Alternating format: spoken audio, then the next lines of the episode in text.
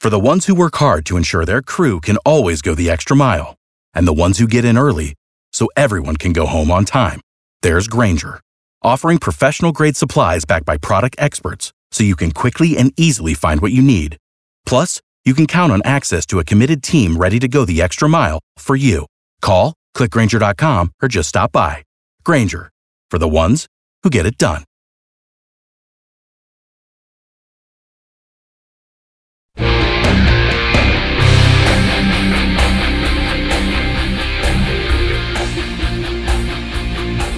Hey guys, I'm Monica Crowley, and this is the Monica Crowley Podcast. Thank you so much for joining me here on this Thursday. Always happy to have you on board. This is your go to for Hot Liberty, a safe space for all of us thought criminals, independent thinkers, and happy warriors. Please follow me on social media on Instagram, I am at Monica Crowley underscore. And on Twitter and Truth Social, I am at Monica Crowley. Also by email, you can reach me at Monica Crowley podcast at gmail.com. Drop me a note. Let me know what's on your mind. I always love hearing from you guys. Okay, coming up here in the days and weeks ahead, um, we're going to speak with actor John Schneider, Bo Duke of the Dukes of Hazzard, a solid conservative, a man of faith. He is going to be here with his latest projects and his view on the state of the world. Remember, when the Dukes of Hazzard premiered, it was the late 1970s. I think it was 1979. Uh, and then that show ran into the early to mid 1980s. The world was a very different place. So we're going to talk to the great actor John Schneider about all of that. Plus, Liz Wheeler is going to join us. She's phenomenal. Dinesh D'Souza with his new movie about how America has turned into a police state. We will also have uh, Dr. Alveda King joining us about the state of the country. Natasha Owens, who did the huge song Trump Won. She's a major country music star. She's going to join us here later in the month. Bill O'Reilly is going to be here with us. We have so many lined up, phenomenal shows. You're not going to want to miss a second of it. So make sure you tell everybody.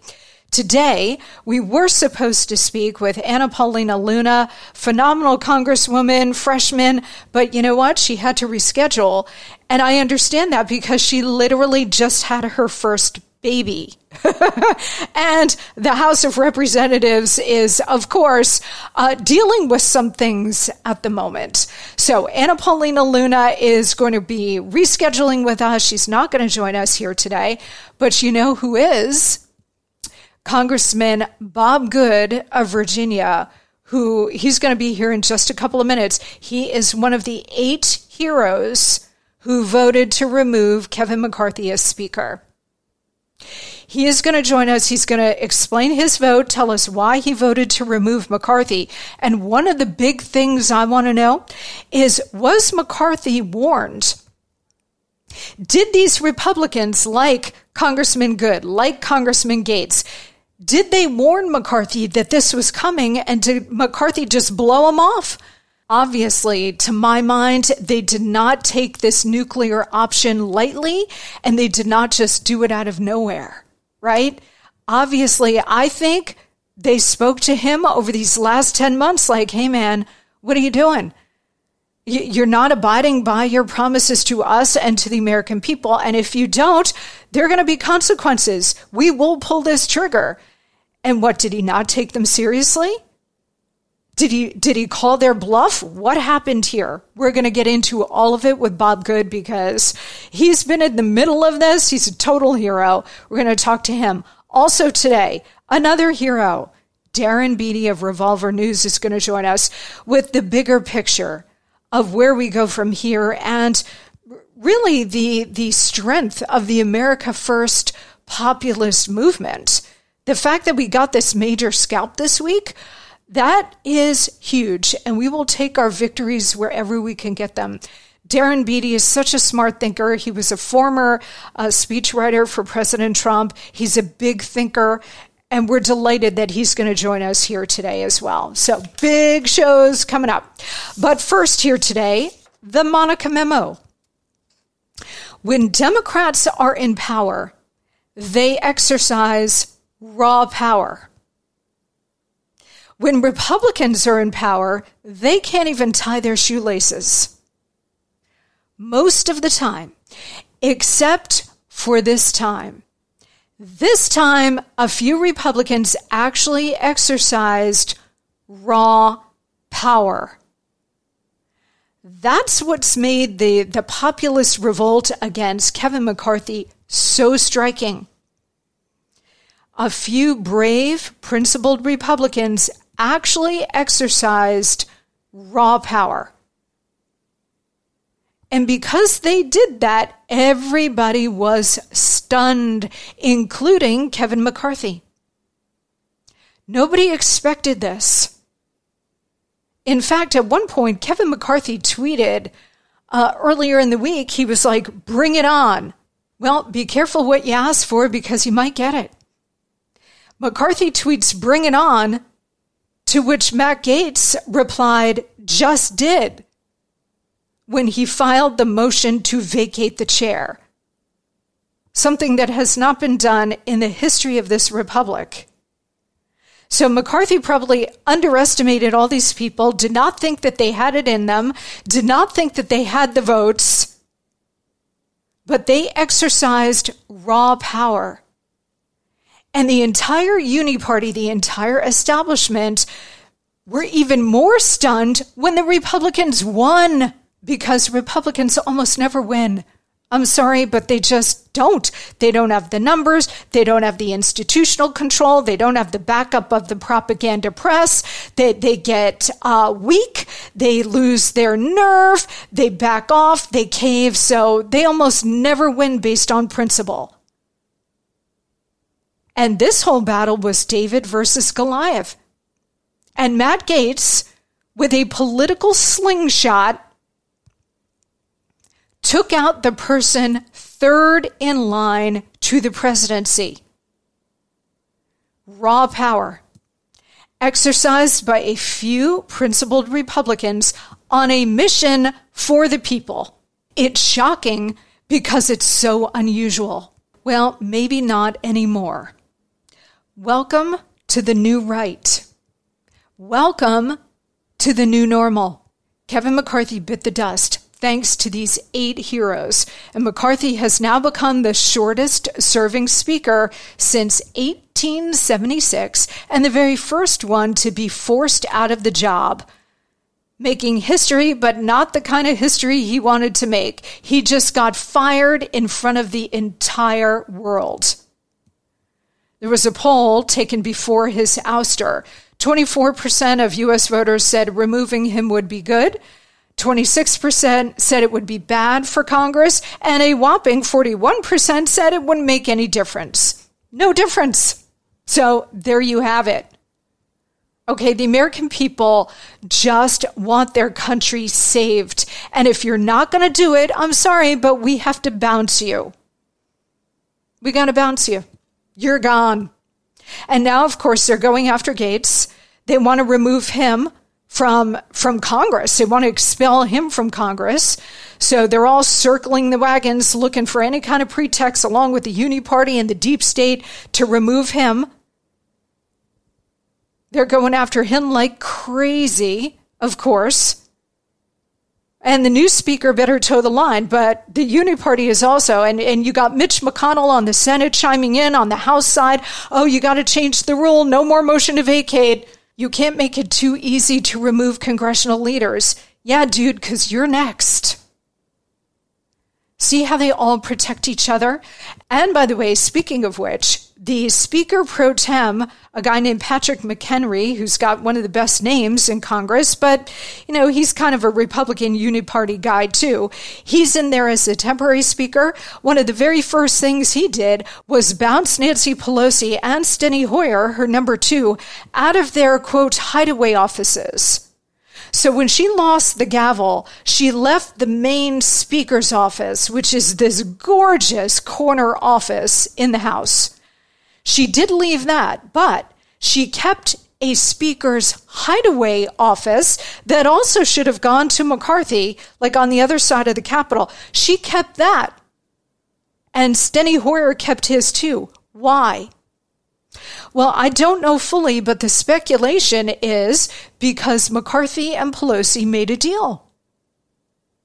And the deal was that if there were ever a motion to vacate the chair, that Nancy Pelosi would deliver the entire Democrat uh, caucus to support McCarthy and keep him in there.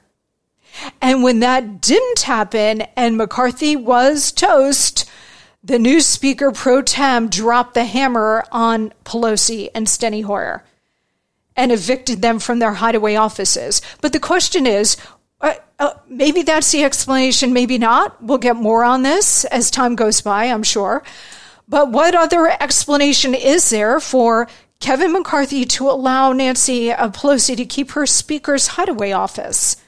That should have been his space. Why did she keep it? Why? I'd love to know the answer. Was it just uniparty civility? That might even be worse than some sort of secret deal. We are in a war for the country, guys. The other side is literally at war with us and at war with the Constitution and the Bill of Rights and free market capitalism. And our side is playing tiddlywinks about, oh, okay, well, for civility's sake, I'll let you keep your office. What? Nancy Pelosi bounced everybody. That's what they do. They exercise raw power. And our side almost never does. That's why this week, what happened here was extraordinary. Yes, we're going to get a new speaker. It might be President Trump. Wouldn't that be something? Like I tweeted yesterday, I was like, well, imagine a Speaker Trump telling the judges in his bogus harassment cases that he can't make it to court because he's presiding over Joe Biden's impeachment. How delicious would that be? He could defund the weaponization of government. He could defund Jack Smith's bogus harassment cases against him. He could uh, make sure that the border got money. He could defund Ukraine. I mean, the guy could do so much as speaker. It would be unbelievable. I don't think it's likely. I think we're likely to get somebody else, but it's fun to fantasize, right? About a Speaker Trump. Absolutely would be amazing. People are like, oh, that's unthinkable. How many unthinkable things have happened over the last 10 years? From COVID to stolen presidential elections to you name it. So, come on.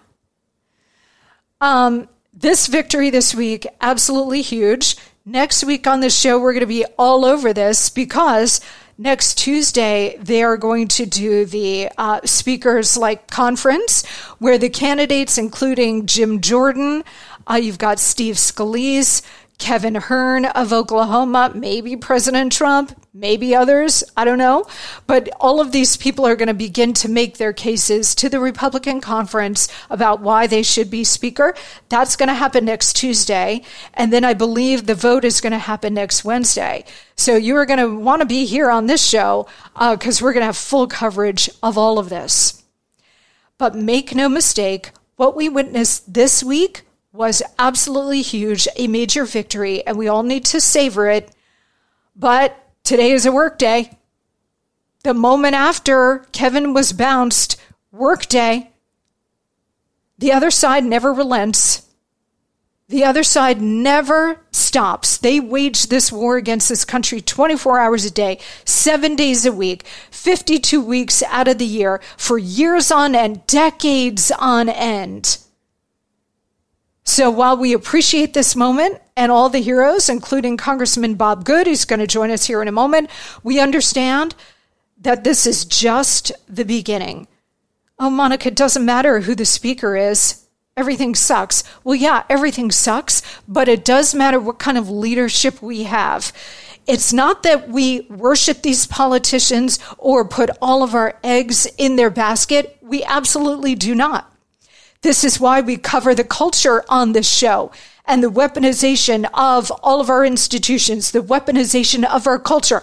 This is why we've had uh, critical actors on this show trying to make a difference, like Jim Caviezel and Kirk Cameron and Kevin Sorbo. This is why we're going to have John Schneider next week. This is why we support these things, why we're going to have Dinesh D'Souza with his police state film, because we're attacking things from all sides. We don't just look to Capitol Hill or to our politicians to save us. Nobody is coming to rescue us except for us. It rests with us. And we know that on this show. But when we score these victories, appreciate them, exalt in them, take joy out of them, but understand it's one victory in a very, very long and complicated war. Now, before we turn to Congressman Good, I just want to remind everybody to take heart because we are winning. Again, this is a, a long term project, as any case of like turning around a battleship in the middle of the Pacific Ocean would take a while. This is taking a while, but I want you to take heart because we really are making huge progress. As DC Draino has pointed out yesterday on Twitter, we primaried nine out of 10 congressional RINOs who voted to impeach President Trump. They're gone, including Liz Cheney, Adam Kinzinger. They're gone. Those are big victories. We made Ukraine funding toxic. In fact, Jim Jordan, who's running for speaker, he's like, no more Ukraine funding. If I'm elected speaker, done. That was a major deal. That is a major deal because nobody wanted to touch it because everybody in Washington's getting rich off of the major money laundering operation going on here. So it's a third rail Ukraine funding. Oh, that's sacred. Well, thanks to all of us, we made it toxic. And the Ukrainians are freaking out. Zelensky freaking out. There was a story yesterday that Zelensky's wife dropped a million dollars at Cartier on high end jewelry. Mm-hmm. Where is she getting that money? We know from you and me. The American Treasury. We made open borders and election fraud top voter issues by honing in on them on shows like this, on social media, talking about it endlessly. Now voters are paying real attention to these issues and they want answers and they want to change. Mitt Romney is not running for reelection. Another major victory. We've built up this entire MAGA media ecosystem, whether it's this show, Steve Bannon's War Room, there, are others out there and on social media and Substack and everything else, we've got a media ecosystem where people can go and get the truth unfiltered. And now we've just booted the most powerful establishment figure in the GOP from the speakership. So take heart and be optimistic because while the challenge is extensive and deep and dark, America First is on the march. We are racking up victories and we are never going back to the party of being controlled opposition losers. Ever. All right. Well, for the very latest on the much needed disruption on Capitol Hill, I'm absolutely delighted to welcome Congressman Bob Good of Virginia. Congressman Good is a member of the House Freedom Caucus, and he serves on the all important Budget Committee among other committees. His website is bobgoodforcongress.com, so please go check him out and support him however you can. He was one of the eight heroic Republicans who voted this week to remove Speaker Kevin McCarthy, and he joins us now. Congressman, welcome. Great to be with you, Monica. Thanks for having me this morning. Well, I'm so happy to have you here during this momentous week because this is just the latest expression of a populist revolt that really has been going on since the great silent majority and President Nixon, gone through the Reagan Revolution, through the Tea Party movement, through America First, and now here we are. So I want to thank you for your time and for your courage in voting your principles and your conscience and your country and your constituents. So, first of all, uh, Congressman, tell us why you voted to oust McCarthy from the speakership. It was a very controversial vote. You're getting a lot of slings and arrows. Why did you do it? I'll try to give you the quick version of that. When I was running for the first time back in 2020, I got asked a lot by voters uh, was I going to support Kevin McCarthy for Speaker if, if we were to win the majority in, in November of 20.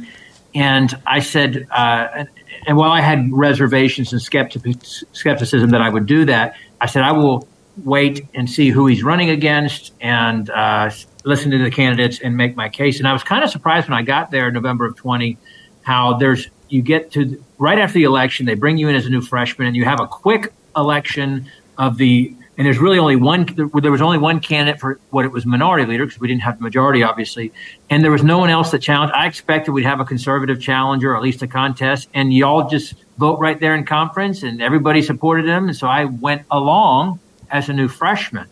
Then, when as I got asked as in my first term, you know, would I support him if he became speaker? You know, if we were to win the majority in 22, and I said I will assess him based on what he does, and does he does he use every tool at his disposal when we're in the minority to fight the Biden Pelosi Schumer agenda?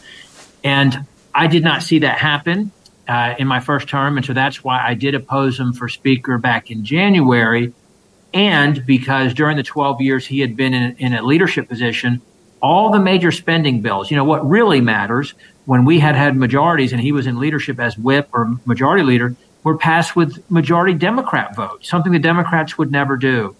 And so once he became speaker uh, back in January on the 15th ballot, I tried to support him. I went to see him and pledged my support for him, told him I would do everything I could to help him be successful because the country needed him to be successful. But we expect him to keep the commitments he made to become speaker. He failed to do that on in, in, in many facets.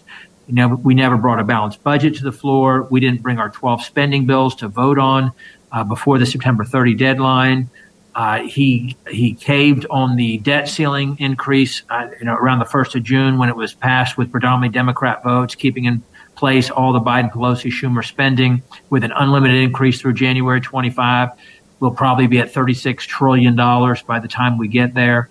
And then the ultimate, the ultimate was this past Saturday when he brought the continuing resolution to the floor, unconditional, and we passed it with Democrats voting for it 209 to 1 in the House and 51 to 0 in the Senate. And again, it kept all the Pelosi, Biden, Schumer policies in place that are destroying the country and the spending that is bankrupting our kids and our grandkids. So I, the country just couldn't afford to continue on this track. And so I joined my colleagues in voting to remove him. Yes, and we are so grateful to you for that because, Congressman, you ran on and you were sent to D.C. to disrupt the status quo to stop business as usual because we cannot go on like this. And I've said this repeatedly. The laws of economics are eventually going to kick in here. No nation on the face of the earth in the history of the world has carried a $33 trillion plus uh, national debt and survived. I mean, these numbers are unfathomable. And unless and until we stop that, well, at some point, economics is going to stop it for us and it's not going to be pretty. So we send guys like you to Congress to step in and, and exert that kind of leadership before the absolute pain is inflicted on us.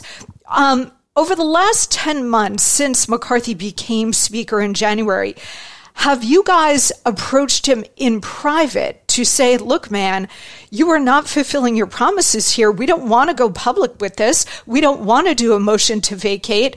But what's your story, man? And has he ever tried to explain what his strategy was? Did you feel like you were being BS'd by him? I mean, what, what led to this ultimate pulling of this political trigger? Yes. Uh, what came out of January there was changes to how Congress would operate, which will benefit Congress for decades to come if a future Congress doesn't change it. Things that relate to returning to regular order, you know, amendments being allowed from the floor to bills, a minimum amount of time to read legislation, uh, you know, working through the respective committees, single issue legislation, those sorts of things in addition to the one that gets a lot of attention, the reinstating what had been in place for 200 years till Pelosi took it out, the motion to vacate, because a secure, confident leader understands they serve at the pleasure of of those who who they represent as speaker. Uh, but but yes, uh, so in addition to doing it in group forum in our Republican conference meetings, which we have once or twice a week, where the 221 of us get together and in those meetings, we were begging and pleading with him and the entire conference to do what we said we would do to cut our spending back to pre COVID levels for what's called non defense discretionary spending, which is, amounts to about $100 billion, uh, to bring a balanced budget to the floor, uh, to uh, follow through on impeaching Mayorkas as he promised to do when he became Speaker, to bring the term limits bill that he promised to do in order to become Speaker, and many uh, you know, to pass our 12 spending bills, which hadn't happened in 25 years, to bring them to the floor for a vote, even let alone pass them. We all knew when September 30 deadline was, and we begged and pleaded with him on that. In addition to on the debt ceiling, uh, when again we had the left, you know, when you have one house of one branch of government, you can't get everything you want. But you should be able to get some of what you want. And there are leverage points that you can use where you use the power of the purse, and the debt limit was one leverage point, and then the threat of a government shutdown was another leverage point, and we forfeited both of those. But we begged him to use those to stand strong. That we were behind him. We would fight with him if he would lead us. And after he failed to do the debt ceiling, to your point, we then uh, a few days later, uh, some of the same people that voted uh, for the motion to vacate, uh, we decided to take down a House rule, a floor rule. You know, most folks who are in Congress don't know this, but before you have a vote on a bill, you have a vote on the rule, which is the the uh, conditions on which the bill comes to the floor for a vote. And always on a rule, the whole majority votes for it, and the whole de- minority votes against. It. It's sort of a formality. Well, we had we blocked the rule and we shut down the floor. We brought everything to a screeching halt in June to force the speaker to sit back down at the table. And we served him notice. We meant what we said in January.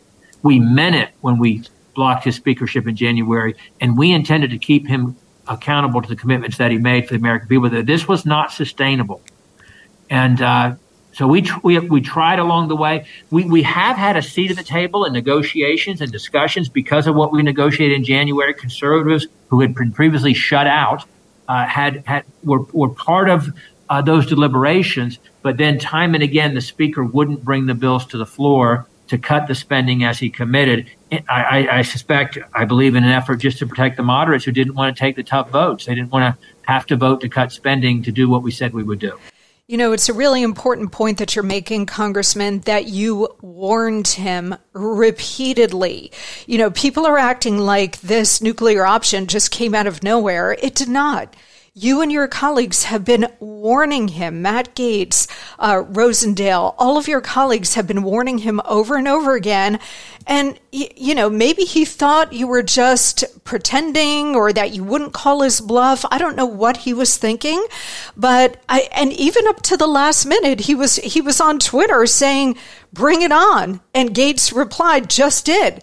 I mean, maybe he didn't think that you guys had it in, in, in you. Maybe he thought there wasn't the political will or courage to do this. Maybe he thought you didn't have the votes, but I, I think he was pretty surprised when it came. But as you're saying, for months, you have been warning him if he didn't stand up and deliver on these promises, not just to you guys, but to the American people, more importantly, that you were going to pull this trigger. And I guess he assumed that you wouldn't. Um, you know, like I said, we cannot go on like this as a country. So somebody needed to stand up and say no. And we're really grateful that you did. Now, you are one of eight this week, but you're also a member of the broader Freedom Caucus. Are you surprised that more of your colleagues there and really across the GOP conference did not join you in removing McCarthy? And why didn't they? Is it because he is such a prolific fundraiser, the way Pelosi was for the Democrat con- uh, conference, that they were afraid to cross him because of the money being channeled to their campaigns, because he was so powerful? What is the reason that more did not join you?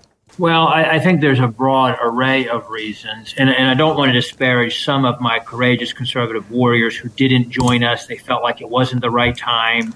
Uh, they were concerned about the unknowns of doing this, and, and there's a lot of pressure to that effect. You know, there's a lot of pressure now to what happens from here. So there, there, there were some principled, strong, courageous individuals who, who didn't join us, and I, I don't want to, to, to, lump everyone in together. That said, in Congress, you know, it's funny that before uh, the speaker, the motion to vacate vote that we had on Tuesday, and back in January, we were voting to prevent Speaker McCarthy from, from former Speaker McCarthy from ascending to that position, the media would often say, well, who are the other, why is no one else a candidate? Well, who are the other candidates? And I would tell them repeatedly in both occasions, until it is clear he's not going to be Speaker, You're not going to have members of the House who have stature and credibility and, and significant influence who would be perceived as viable candidates to get to 18. They're not going to step out of line. They're not going to stick their neck out. They're not going to raise their hand because that is career suicide, so to right. speak. Uh, it brings tremendous risk of retaliation and consequence. And sadly and unfortunately, most members look out for personal ambition and self preservation. They are risk averse. And uh, that's why, you, but we knew that as soon as, if we could get McCarthy to withdraw back in January, or if we were able to successfully remove him this week, that we would have multiple candidates, as have emerged now. Uh, in addition, there are some members of Congress who are invested in the system. You know, they have played the game. They have uh, they have worked the swamp system to get to positions of, of leadership, if you will, committee assignments they want. Uh, they're afraid of offending the donor class, the elitist class, the K Street, Wall Street lobbyists that are funding their campaigns and uh, and that they cater to the special interest group. They're not going to say that, of course. They talk conservative back in their district, but they are uh, influenced more significantly by others here in D.C. who are very upset, very upset that the establishment cart has been overturned and that the system has been disrupted. You know, it's called a swamp for a reason. I call it the uniparty cartel, the uniparty swamp system, or the swamp cartel. So uh, there's all kinds of reasons why members might not uh, have wanted to vote for to, to remove Speaker McCarthy. Well, that is a, a perfectly on point explanation, Congressman. But here's the problem. You clearly understand that the country is at a tipping point and we are at a war. We are in a war for the future of the country, and you are willing to do whatever it takes to stop us from going over the cliff, at which point it will be too late to save the country. And the fact that so many other Republicans, I mean, Democrats forget it. They are, they're the ones literally at war. But the fact that so many other Republicans don't seem to get how late it is in the country. The hour is very late here. And the, the idea that just a handful of you uh, understand that get it and are willing to act on it is really disheartening to a lot of people, I think. Um, and that's why we appreciate you so much. All right, let's talk about the road ahead. There are a lot of names being put forward for speaker, including the former president, Donald Trump. Um, but there are others, your colleague Jim Jordan, uh, Steve Scalise, there are other names out there. You have said the next speaker has to be America First and a fighter. Is there anybody in particular that you're supporting or looking at very seriously? Well, I've teased the candidates who've reached out to me, and I told them if they don't do what I want, then I'm going to endorse them. In all seriousness, I, am thankful that we're going to have a contest. We're going to have a competition. We're going to vet, challenge, test these candidates.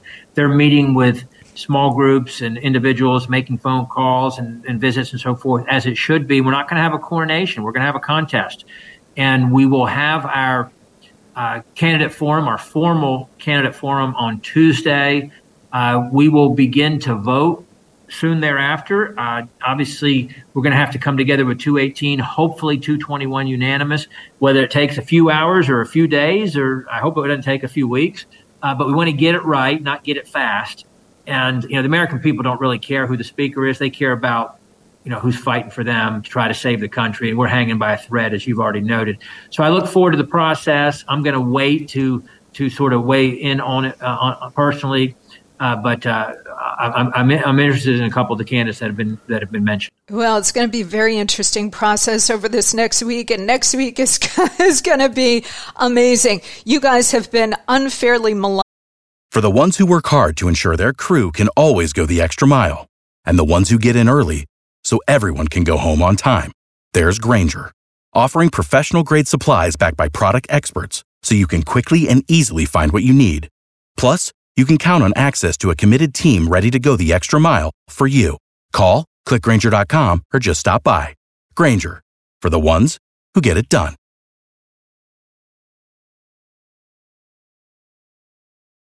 Join us today during the Jeep Celebration event. Right now, get 20% below MSRP for an average of 15178 under MSRP on the purchase of a 2023 Jeep Grand Cherokee Overland 4xE or Summit 4xE. Not compatible with lease offers or with any other consumer incentive offers. 15,178 average based on 20% below average MSRP from all 2023 Grand Cherokee Overland 4xE and Summit 4xE models in dealer stock. Residency restrictions apply. Take retail delivery from dealer stock by 4 1. Jeep is a registered trademark as chaos agents, which, you know, this is what the left does. They are masters of projection.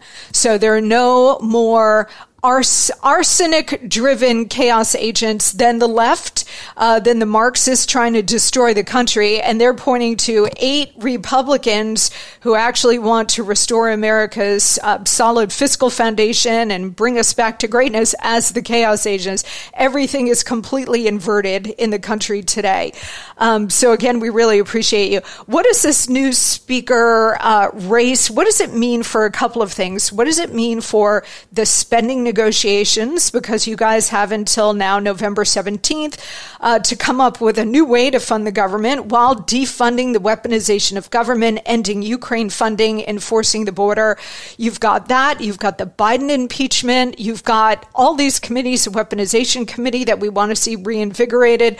What does this process mean for all of that going forward from, say, now through the end of the year? Well, the former speaker hasn't left the new speaker in, a, in an enviable position, obviously.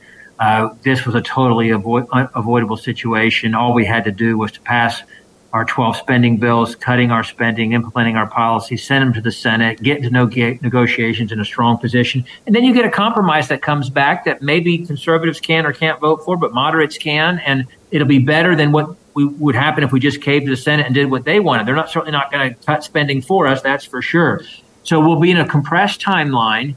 But you know, my hope would be that we can get a speaker next week, and that'll leave us. Uh, that'll still leave us, uh, you know, about five weeks uh, uh, to, to get this done, uh, or, or, actually 35 days, so leave us seven weeks to get this done. And you can pass, uh, you know, a bill every week and, and get that done. And my hope would be that's what we will do. That we we've got good conservative policies in these bills to, to reverse a lot of the harm the Biden administration is perpetrating on the American people with the Pelosi Schumer policies, and that you know cut our spending not as much as you or I would like, but at least cut it to some degree. Again, hopefully close to that hundred billion dollar number. And but then we've got to be willing to stand strong. And when the Senate says no, we don't cave and surrender and say, "Golly gee, I wish that you would have said yes." So I guess we'll just do another continuing resolution or worse yet, an omnibus. And so we've got to buck up the conference. The conference has got to be willing to stand behind the new speaker and give him the support uh, that he needs. You know, at this point, all, all gentlemen running, uh, give him the support that he needs and not be afraid of a temporary pause in non-essential government operations, which happens with a temporary shutdown. We can't be afraid of that. Not, you know, because it, the consequence of what we do, we will live with for years and decades ahead. Yes, and history will not be kind. You know, Republicans are always much more comfortable in the minority, you know, in the, the defensive crouch, whereas Democrats, and I said this in the monologue of today's show, Congressman, Democrats, when they get in power, they exercise raw power. And right. you guys, you know, you courageous band of eight, actually exercised raw power this week, and everybody is shocked because so few Republicans ever really do that. Donald Trump did it as president. Everybody was shocked and appalled. They don't expect Republicans to do that. But in this case, I mean, the future of the country is hanging by a thread. And so, it, you know, thank God for you guys, but it shouldn't just be eight of you. It should be the entire Republican conference. Uh, before we let you go, Congressman, one last question on the January 6th tape. Tapes, uh, Speaker McCarthy, when he came in, he pledged a, a mass release of the J6 tapes. We have not seen them yet. We have seen like curated bits of them going to people like Tucker Carlson, etc.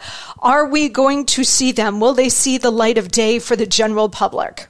I think that'll be a question posed to all of the speaker candidates, and hopefully we will elect someone who will do just that. Well, we all hope so too, because we need the truth if we're going to plow ahead here and save the country. There is a lot ahead for all of you on the Hill, and I want to thank you so much for your time, Congressman, your courage, your principled stand, and your leadership.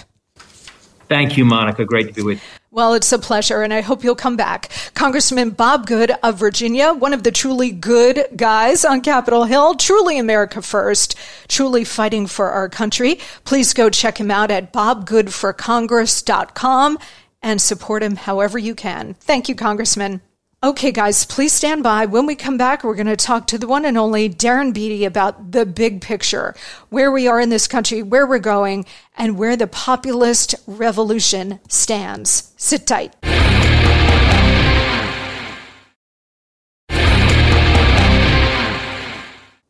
Well, I'm also absolutely thrilled to welcome back our good friend and fellow America First warrior, Darren Beattie.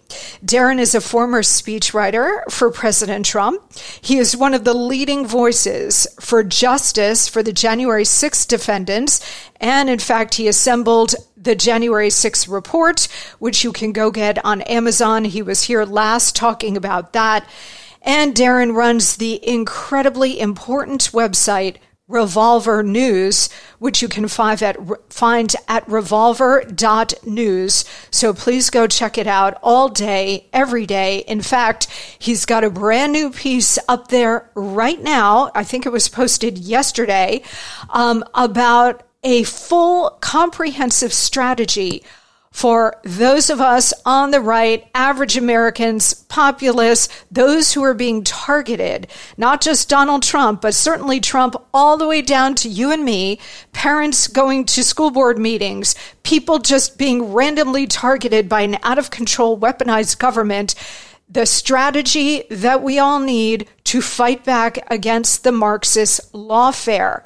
So please go to revolver.news right now. Check out that article as well as everything else. Um, Darren is making news himself all over the place, and he is here with us once again. Hi, Darren. Fantastic to be back with you. Oh, well, it's always so great to have you here and to talk to you. And we are going to talk about your your article, which is a roadmap for all of us to fight back against the left's lawfare, but also your possible role in Elon Musk's Twitter revolution, because you seem to be laying out roadmaps for us everywhere. You are like a single handedly saving the republic. So we we we appreciate you and we we just support everything you're doing, Darren. Thank you.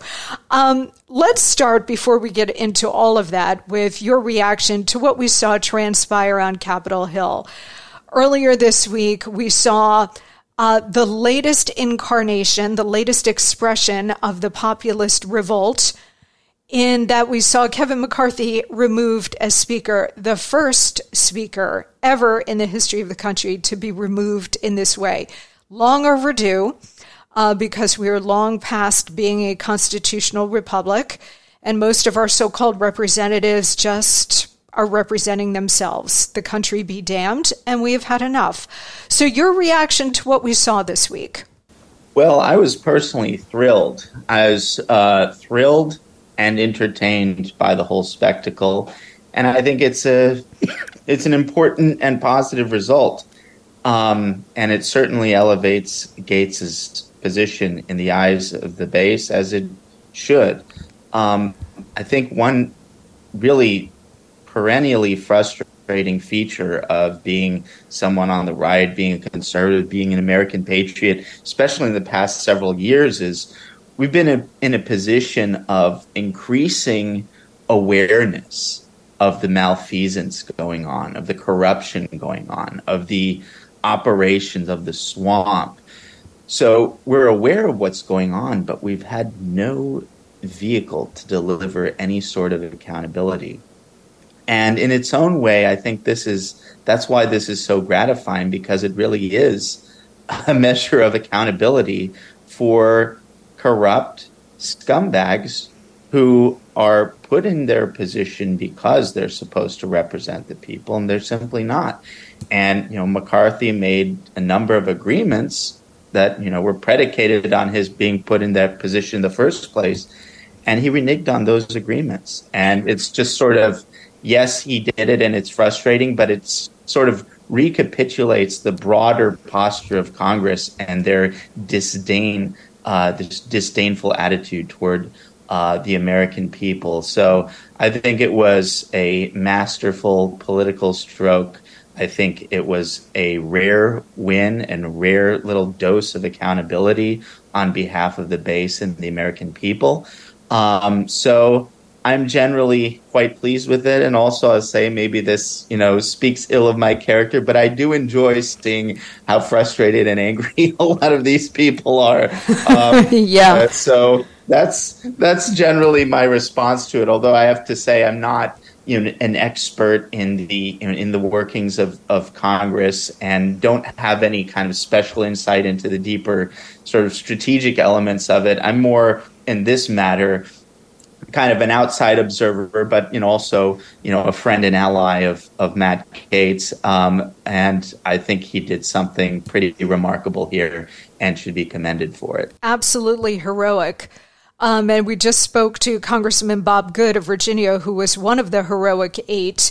And I asked him straight up, Darren, I was like, kudos to you. I, your bravery is to be commended. We're all out here supporting you.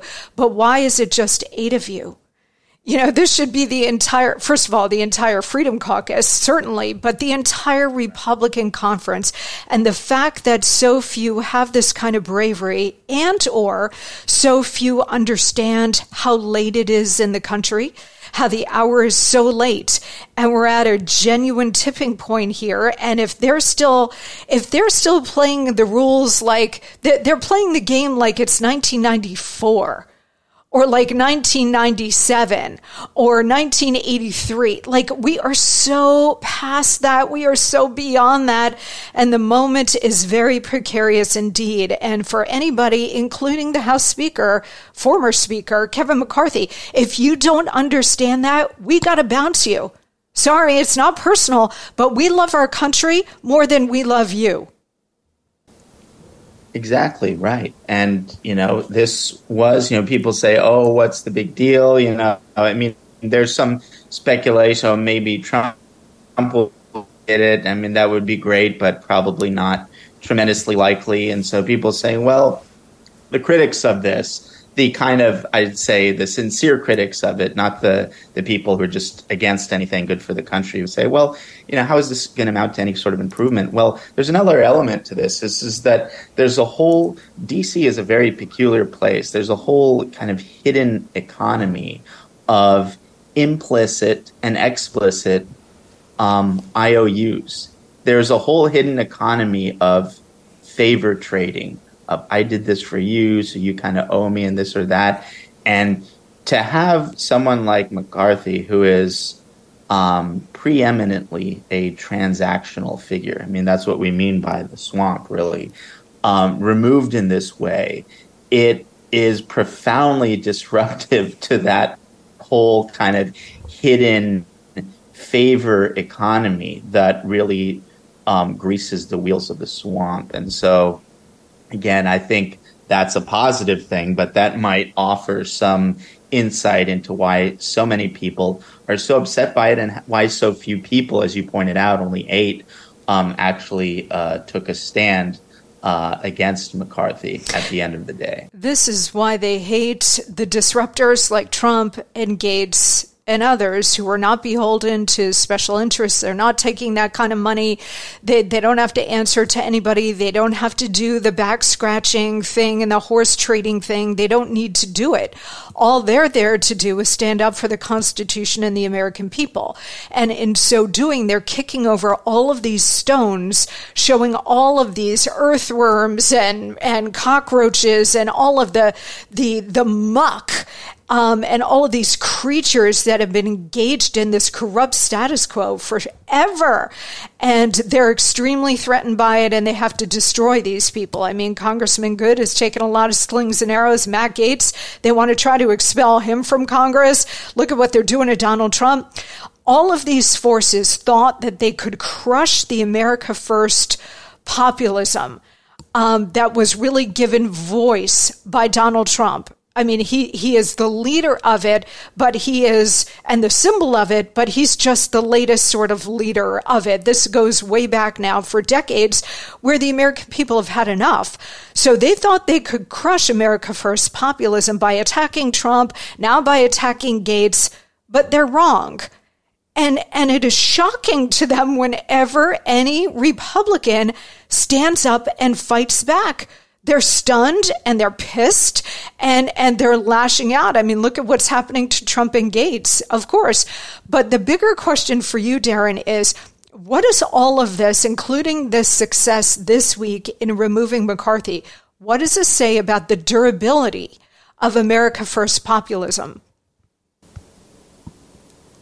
Well, that's an excellent question. I mean, we certainly have our victories, and as much as I would champion this victory as a rare victory, um, the real victories are still kind of few and far between. You know, as I said, we're we're in a position of maximum awareness. We have a lot of the country, maybe half the country, who's sympathetic to um, the movement, to the Trump movement, and so forth, but precious little, really, if any, real institutional power.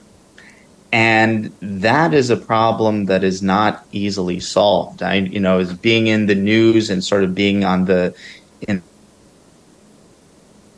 news sphere, I'm acutely aware that there's tremendous demand for easy answers to that problem um, but there really are none. It's it's a much longer kind of strategic endeavor to uh, correct that issue, and so I think it's premature to say because you know, on the one hand, you have these these victories, and um, but on the other hand, you do have a corrupt system burying the front runner on the GOP side in indictment after indictment after indictment. You have a new reality in which it's not just you know they'll try to smear you in the press. That's gotten diminishing returns as the american people have awakened to the fact that the press they're just a bunch of lying scum you know really filth sewage one might even say. And so their their tactics have become ineffective and that's a good thing in in one respect. The other respect it's kind of forced the system to up the ante to say okay we're not if we're not able to deplatform you and to destroy your reputation, we're going to have to take it to the next level and, and bankrupt you, or even the next level and indict you and possibly imprison you.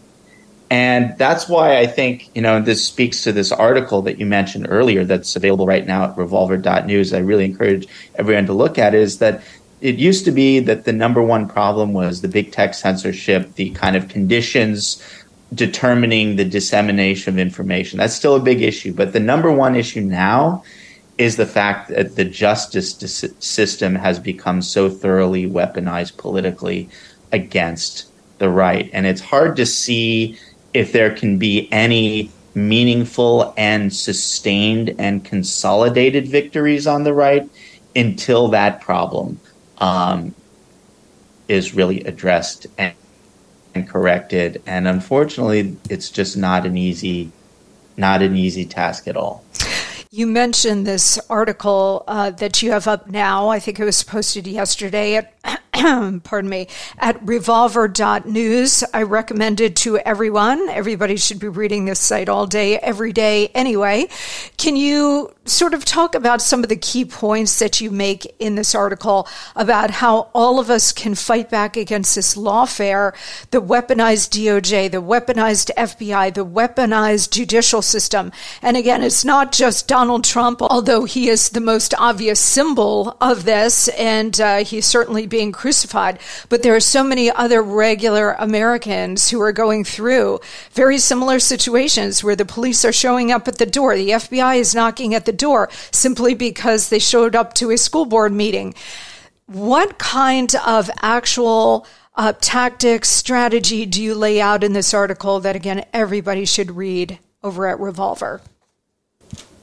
Yes, well, that's a great point. It's not just Trump. Trump is the the head, the symbol of it all, but there's the January 6th defendants, and then there's just random people. For instance, there was a case that we've reported on pretty extensively, just how outrageous it is, that some private citizen, a young guy in 2016, shared a meme mocking Hillary Clinton during the 2016 election.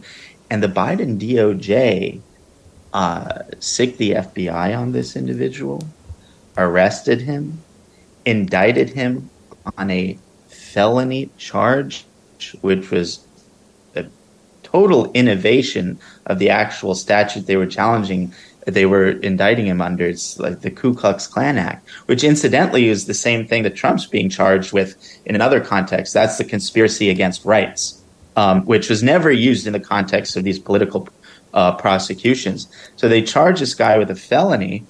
He was convicted of the felony and is now facing up to 10 years in prison for sharing a meme mocking Hillary Clinton in 2016.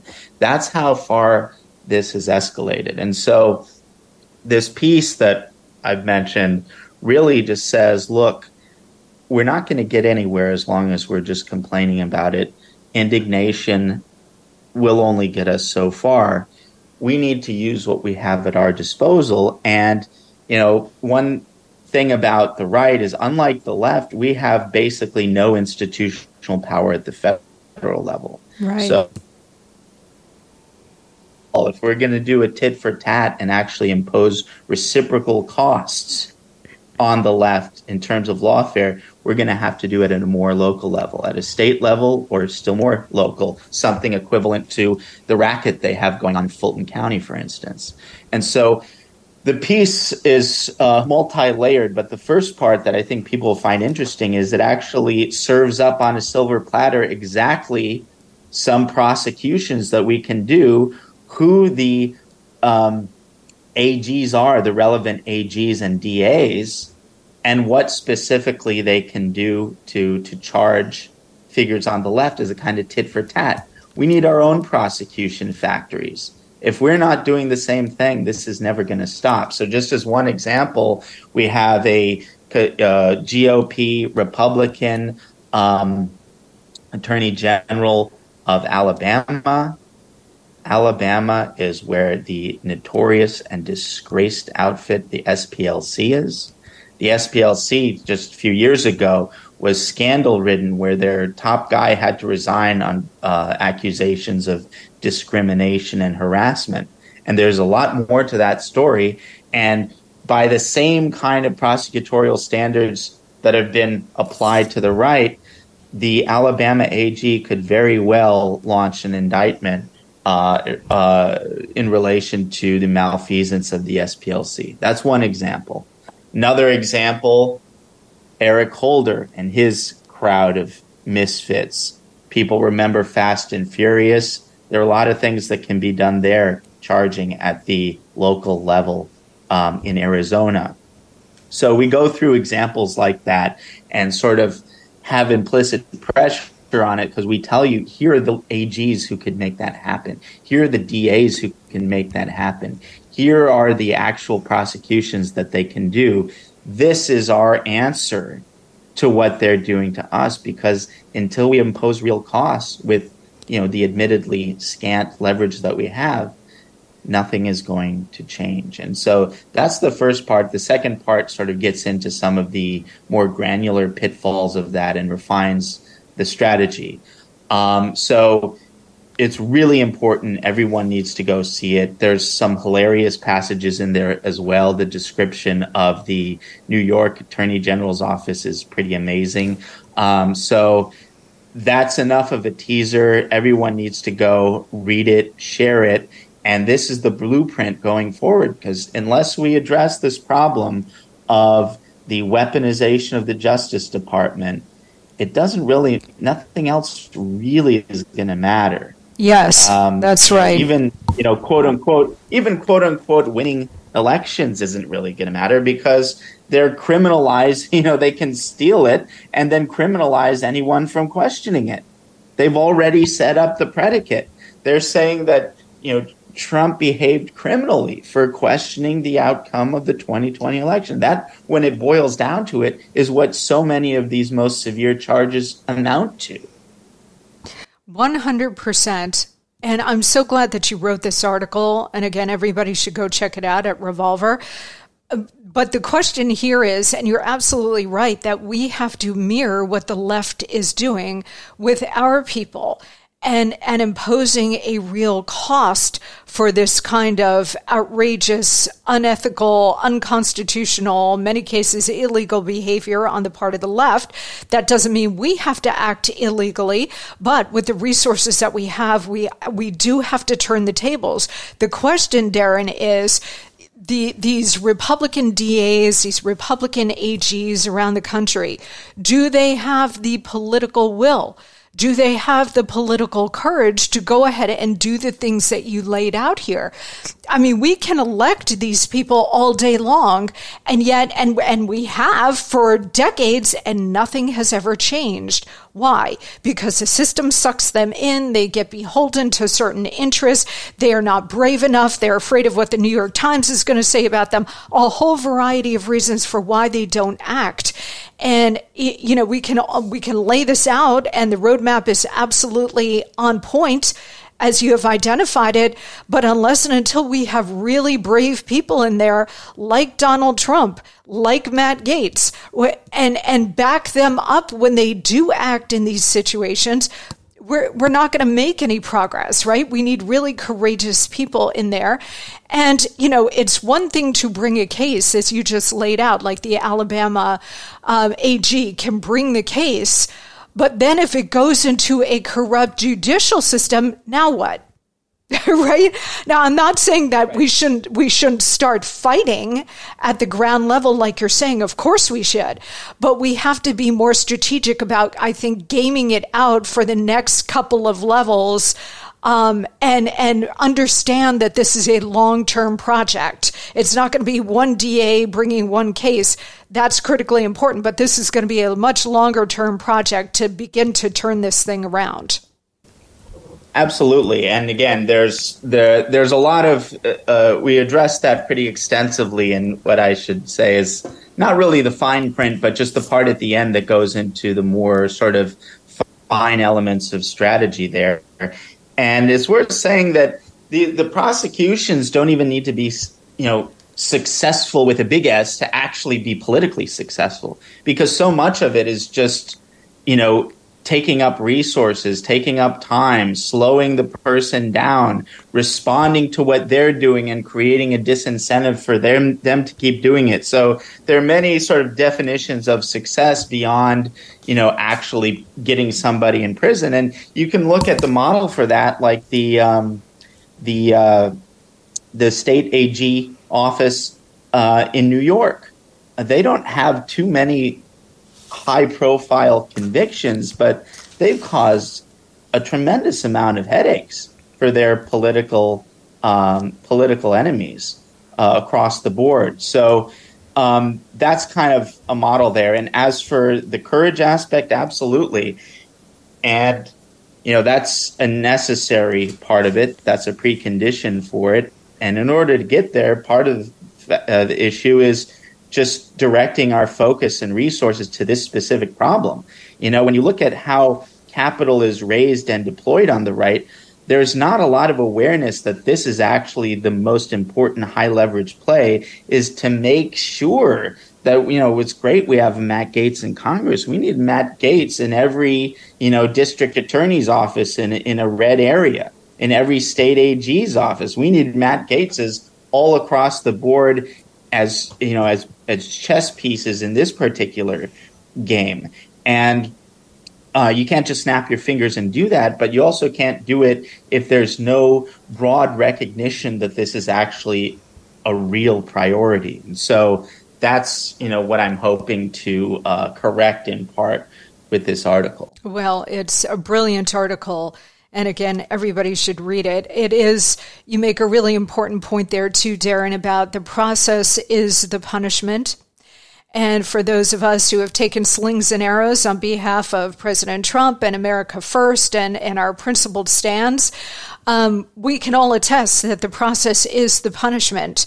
Donald Trump Matt Gaetz. they can, they can all attest the process is the punishment, and it's about time that we use uh, the available tools in our toolbox as well to inflict some real pain for their abuses of power onto them.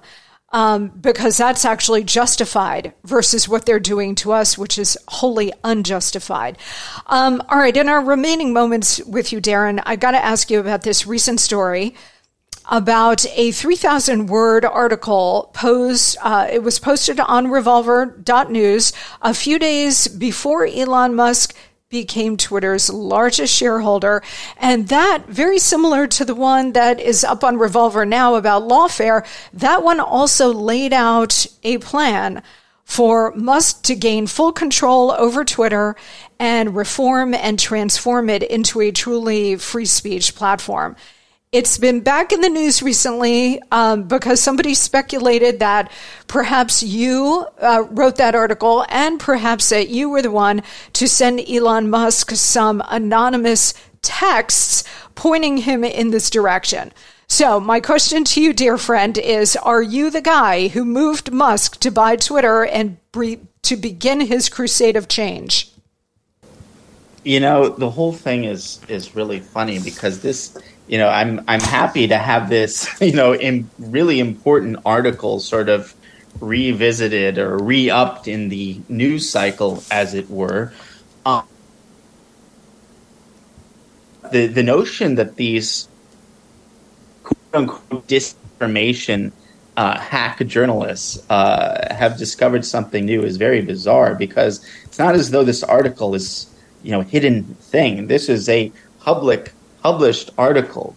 I've spoken about the article on numerous news outlets. I went on the Tucker Carlson program to lay out the very blueprint described in the article.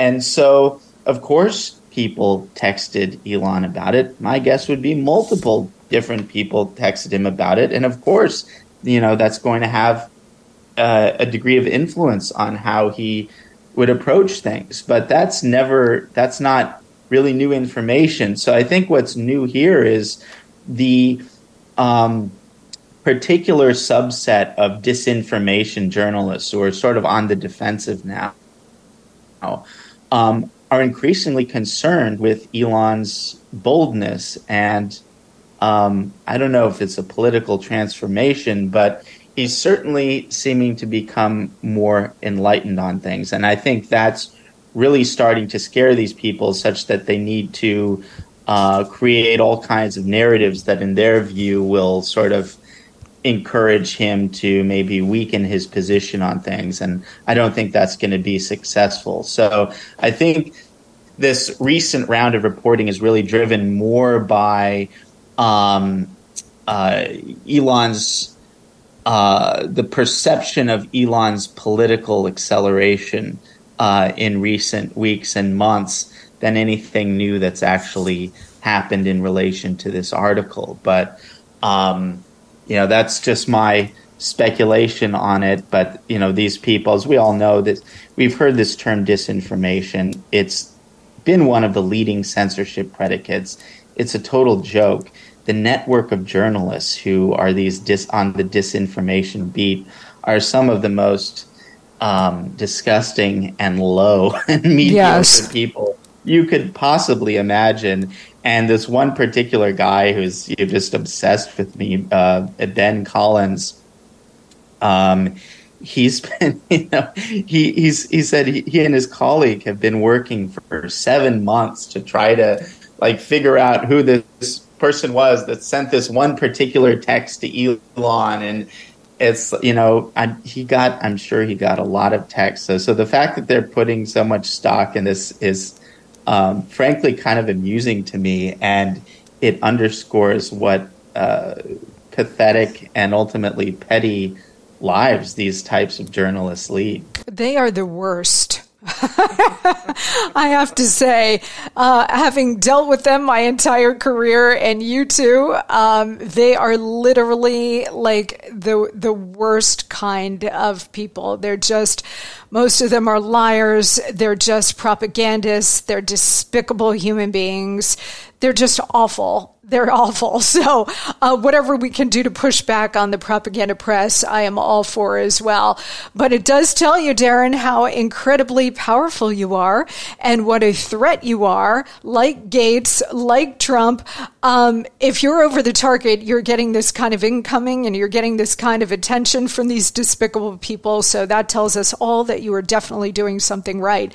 Um, I want to recommend everybody to revolver.news please go check out that website. You should be looking at it all the time anyway. But for those two important pieces, including this one laying out the roadmap for Musk to turn Twitter around into a true free speech platform, although that's debatable. He keeps playing around with this algorithm.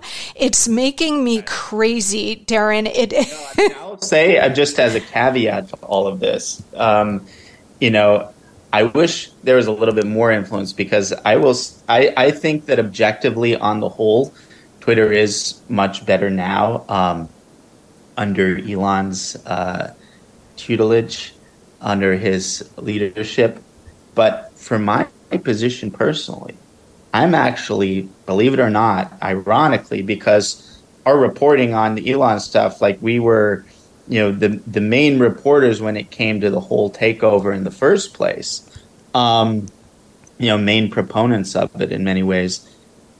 But my personal situation is that i'm more shadow banned now than i was under the you know the the previous leadership of all of these you know truly censorious nut jobs. So um, there could be a, you know a multiple reasons for that, but it's definitely uh, there's still some issues to be ironed out in the algorithm. I think that's fair to say. Yes, it's making me crazy. I'm probably investing way too much of my emotional energy into Twitter.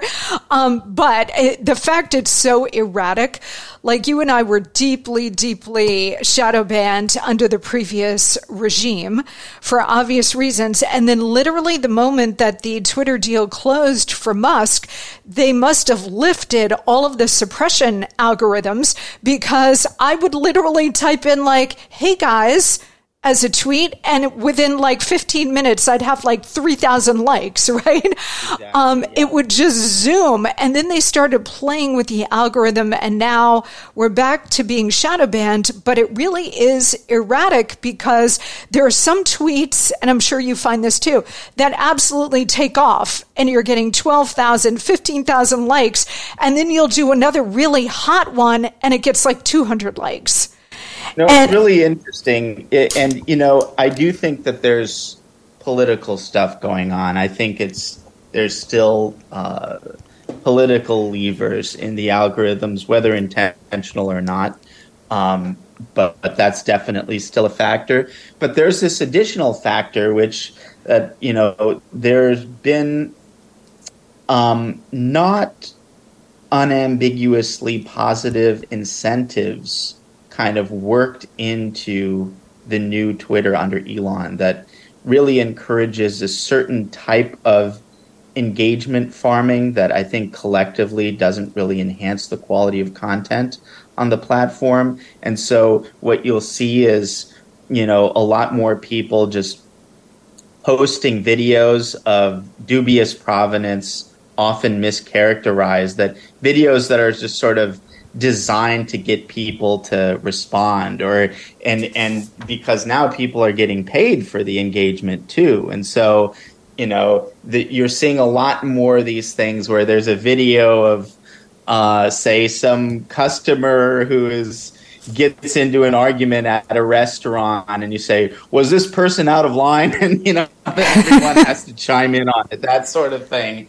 Um, the engagement bait and um, I think that's it's kind of an interesting possibility that the kind of I don't know if we'd call it capitalism, but the kind of economic incentive structure of the payment system possibly could degrade the quality of discourse on Twitter more than the direct and aggressive political censorship of its predecessors.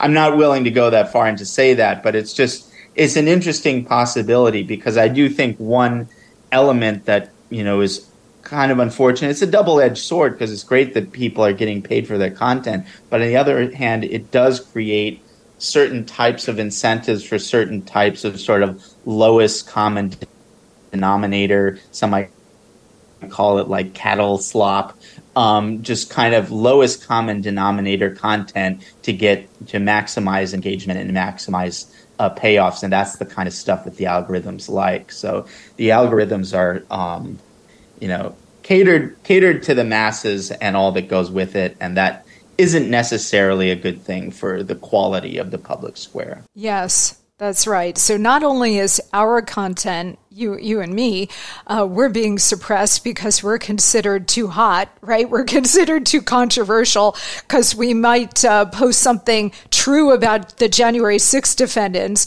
or something true about uh, the positive effect of President Trump. Oh, God forbid, right?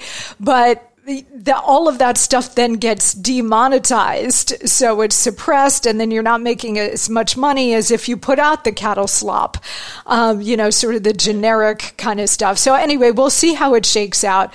But thank you for that original article laying out the roadmap for Musk because I do agree with you. I think it's a far better and more important platform, more honest platform uh, than when the previous regime had it. So thank you for that. And also thank you for this new piece up at revolver.news right now on lawfare and how we can all fight back and how we can bring pressure to bear on our elected representatives, like our local DAs, like our state attorneys general that's the kind of thing they're not going to respond.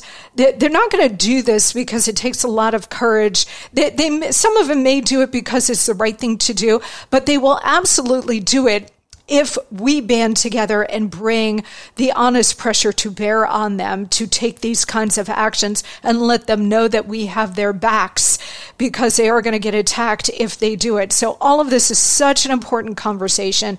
And, Darren, I want to thank you so much for being here and for taking the time. Thank you. Thank you so much. Can't wait to do it again. Okay, guys, what a show, right? Thank you so much for joining me as always. We appreciate you and we appreciate you checking out all of our great sponsors as well. Thank you so much for that. Have a fantastic rest of your week, a great weekend, and I will see you right back here next week to tackle the new speaker and also so much more. Child mutilation. John Schneider is going to be here. Incredible lineup next week, so don't miss a second. I'll see you then. This episode of the Monica Crowley podcast was produced by Behakel Entertainment, LLC. Without the ones like you, who work tirelessly to keep things running, everything would suddenly stop. Hospitals, factories, schools, and power plants, they all depend on you. No matter the weather, emergency, or time of day, you're the ones who get it done. At Grainger, we're here for you with professional grade industrial supplies. Count on real time product availability and fast delivery. Call clickgrainger.com or just stop by. Grainger for the ones who get it done.